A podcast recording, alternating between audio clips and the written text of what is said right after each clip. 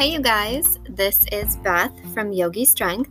Apparently, they now have a podcast option, so I am going to take full advantage of that and throw this out there. Um, I just put up a new blog post. It is about trauma sensitive yoga.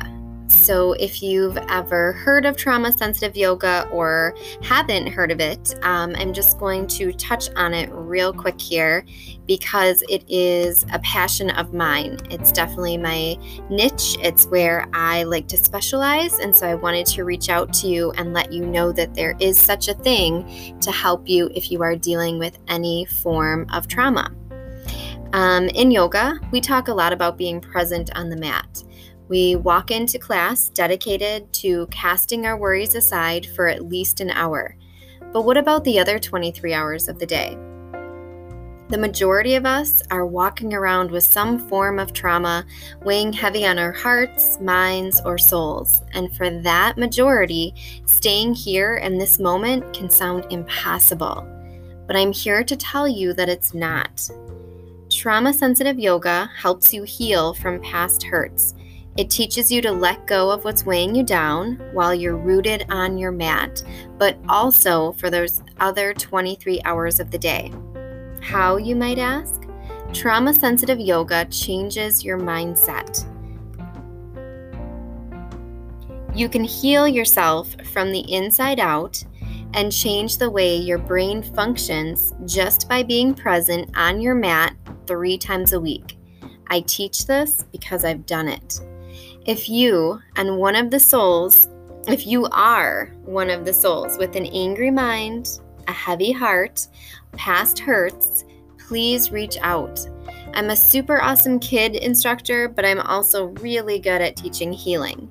Through guided meditation, body opening poses that can release hidden hurts, and twists that will allow your organs to move, ridding yourself of toxins, I can walk you through this process to letting go of the past, forgetting the future, and loving the you right now.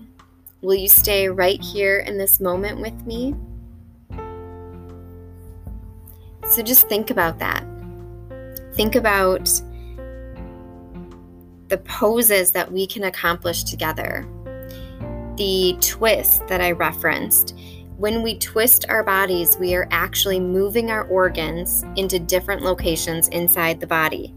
And if you think about it, if those organs never move, there's toxins that get built up. So now we're able to rid ourselves of those toxins. The poses we do, we open up hips. Women, we hold our stress in our hips. So if you're constantly worrying about what's going to happen or fretting over what has happened, you might be experiencing extreme hip pain with no known injury. That could be why. And then there's the guided meditation that most people struggle with. Um, keyword here is guided. You don't have to do any of the work except for lay on your mat, relax I'm not even asking you to relax your mind because you won't. It's almost impossible for most people. And especially if you're just starting out with with meditation, it's intimidating.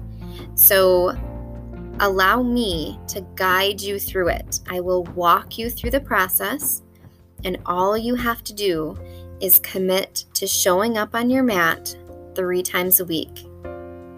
So, any questions, any comments, anything like that, please reach out.